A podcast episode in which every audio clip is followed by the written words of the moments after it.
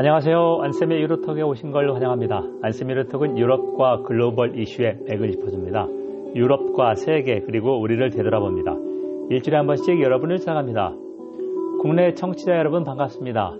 안쌤의 유로톡 이민년 흑호회 두 번째 방송입니다. 자, 1월의 절반이 지나갑니다. 그리고 마지막 주는 이제 구정, 설날 연휴고요. 건강 잘 챙기시기 바랍니다. 코로나19 팬데믹 만 2년입니다. 건강이 최고입니다. 자, 그럼 먼저 주요 뉴스를 한번 간단히 훑어보겠습니다.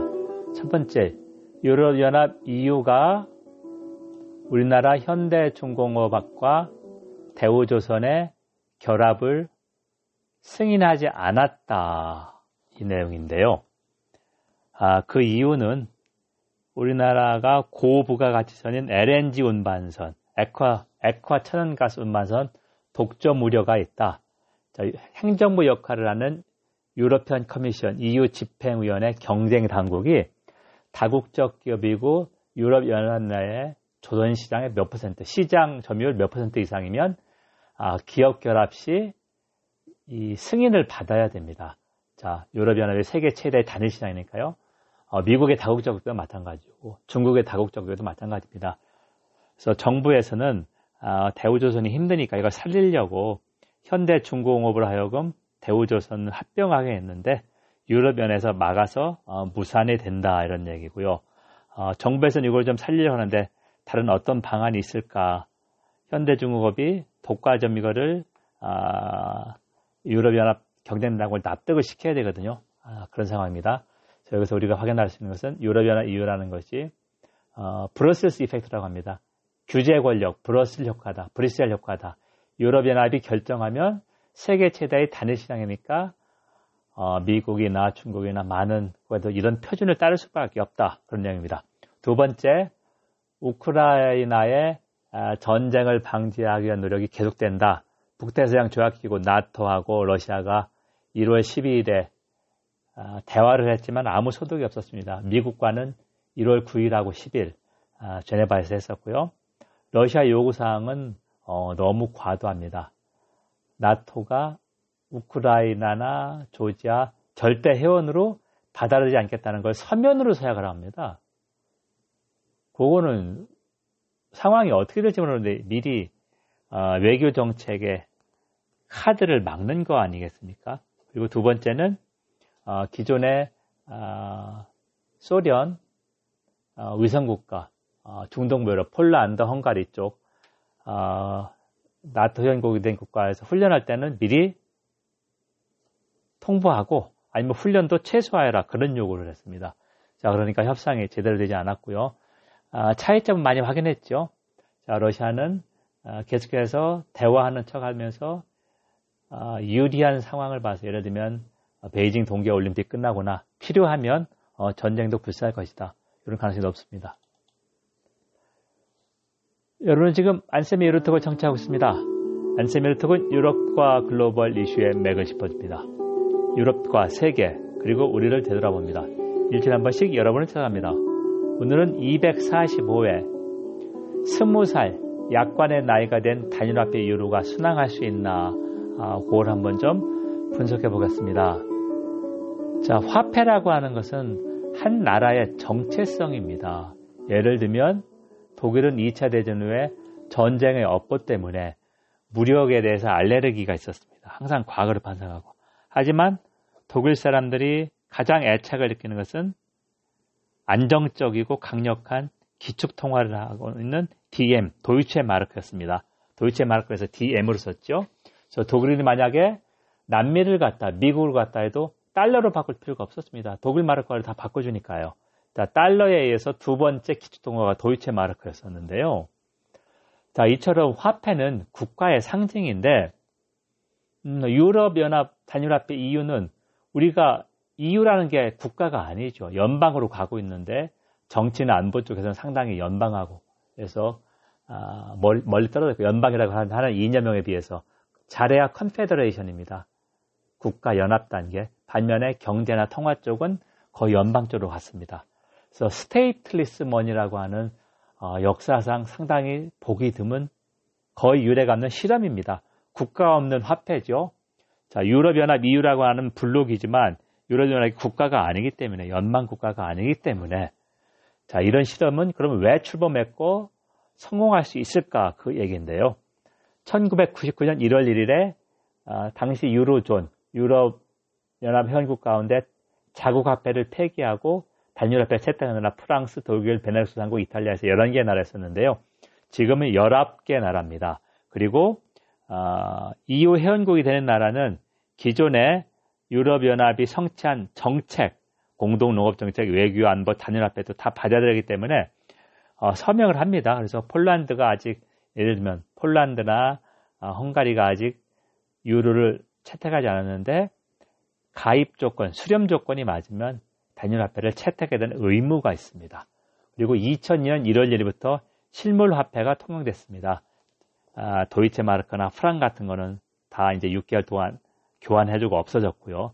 그래서 1999년에 1월 1일 장부상 화폐를 출범해서 만 3년 동안 과도기를 거쳐서 이렇게 했다.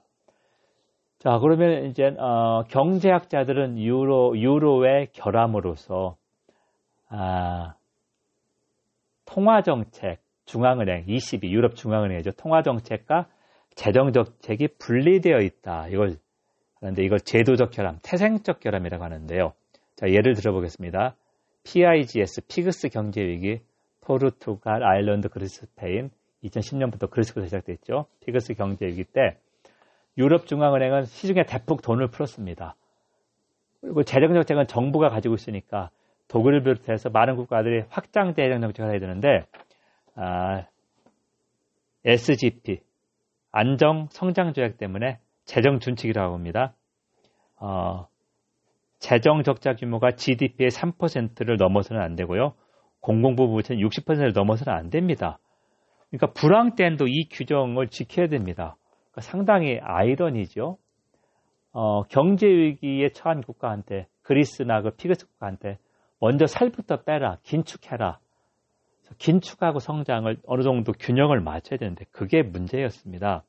그래서 하버드 대학의 마틴 펠드스타인 교수나 아니면 2004년 노벨 경제학상을 탄 미국의 조지프 스티글리츠 교수 모든 경제학자의 공통된 지적은 유로는 이런 태생적 결함, 통화 정책과 재정 정책이 긴밀하게 서로 조율돼야 되는데 이런 게 분리됐기 때문에 이런 태생적 결함 때문에 상당히 취약하고 아, 붕괴될 수 있다.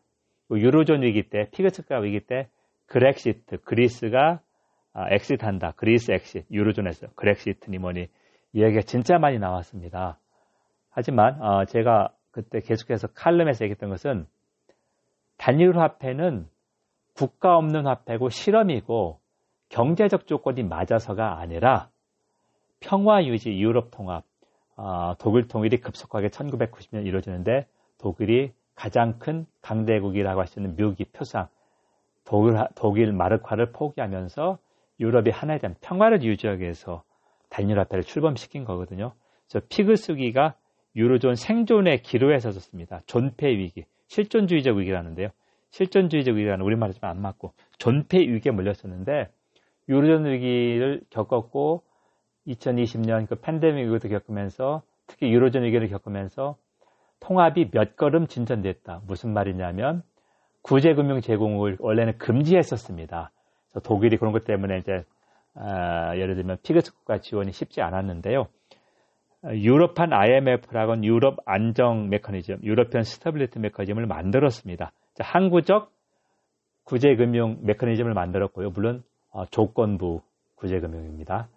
아, 구조조정을 해야 되고 그런 매직을 만들었고요. 그리고 금융기관의 아, 감독 권한, 청산 권한이 유럽연합기구로 넘어갔습니다. 자, 여러분들 국내에서도 저축은행 같은 거 어, 도산할 때 어, 정부가 상당히 어렵습니다. 왜냐하면은 그 부실을 떠안아야 되고 어, 손해를 본 시민들 구제돼야 되고 그걸 유럽 차원으로 넘겼다는 얘기입니다. 자, 일반 국가도 하기 어려운데 EU 기구가 이걸 맡아서 합니다. 유럽 중앙은행 내 단일 음, 감독 기구가 있습니다. 싱글 슈퍼바이저, 슈퍼바이저리 보드라고 하는 자, 그 정도로 유로존 얘기가 유럽 통합을 몇 단계 앞당겼다. 분명히 어, 계속해서 취약한 구조는 남아 있습니다. 통화정책과 재정정책의 분리. 하지만 경제학자들의 눈으로만 경제적 시각으로 보면 유로, 유로존이라는 단일 화폐는 이해 불가합니다. 자, 그거를 저는 계속해서 강조했었고요. 지금도 마찬가지입니다. 저 약관의 나이 20살이 됐는데 과연 20년 후 그러니까 2042년에 유로는 어느 정도 어, 상황일 것이냐 분명히 언제든지 위기는 올 수 있습니다. 하지만 아, 생존의 위기를 겪었기 때문에 위기 아, 그리고 팬데믹 19에 있어서 유럽연합의 단일 재정 정책도 어, 진일보한 게 독일이 레드라인으로 간주했던 게 유로와 단일 채권을 발행하는 건데요. 어, 7,500억 유로, 1,000조 원이 넘는 그 코로나19 위기 극복용 회원국한테 지원해주는 돈이 있죠. 아, 절반 이상이 아, 장학금, 무상 지원입니다. grant고 나머지가 아, 장기 저린데요. 이거를 마련하기 위해서 EU 집행위원회가 자금 국제 자금 시장에서 유로화로 된 단일 채권을 발행했습니다. 그동안의 유로화는 도, 같은 유로화를 발행했지만 단일 채권이 아니었습니다. 왜? 독일이 발행한 유로화가 제일 안정적이었고요. 그리스 유로화는 피그스 위기 때 피그스 포르투갈 이탈리 독일 분트 연방 채권보다 기준금리가 2% 이상 높았습니다. 그리고 위기 때는 7% 10% 높아서 구제금융을 받은 것이죠. 왜냐면은 투자자를 볼 때 같은 유로화 채권이지만 독일이 제일 안정적이고 경제가 그렇기 때문에 독일 유로화 채권은 낮은 금리를 주더라도 서로 살려고 그랬고 피그스과는 꺼렸던 거죠. 더 많은 금리를 요구하고. 그런데 이번에는 집행위원회가 단일 유로화 채권을 발행했습니다. 자, 그만큼 통합이 진전됐다는 얘기입니다. 자, 그래서 어, 제가 예를 들면 20년 후에 유로화는 것이다. 큰 그림은 못 그리지만 위기가 오더라도 생존의 위기를 두 번 겪었기 때문에 어, 헤쳐나갈 수 있는 resilience, 회복 탄력성이 분명히 있다. 첫 번째. 그리고 어, 앞으로 발칸반도 몇 개국이 한 10년 이내에 유로 회원국이 됩니다. 그러면 27개 내에서 30개로 넣고 어, 단일화폐 유로존도 더 확대될 수밖에 없다. 이렇게 생각합니다. 여러분 지금까지 안세미 유로톡을 청취했습니다. 안세미 유로톡 245회 이민년 흑호회 두 번째 약관에 든 유로가 순항할 수 있을까 해서 유로존의 역사를 어, 회고하면서 한번 전망도 해봤습니다. 경청해 주셔서 감사합니다. 자, 건강이 최고입니다. 어, 거리두기 계속 따라야 되고 친구나 아는 사람 만나서 술 한잔하기도 쉽지 않겠지만 어, 이겨내시고 저는 계속해서 어, 셜록 홈즈 쓰느라 바쁩니다. 셜록 홈즈 조금 더 진전이 있으면 어, 구독자 여러분에게 어, 설명해 드리도록 하겠습니다. 경제해 주셔서 감사합니다.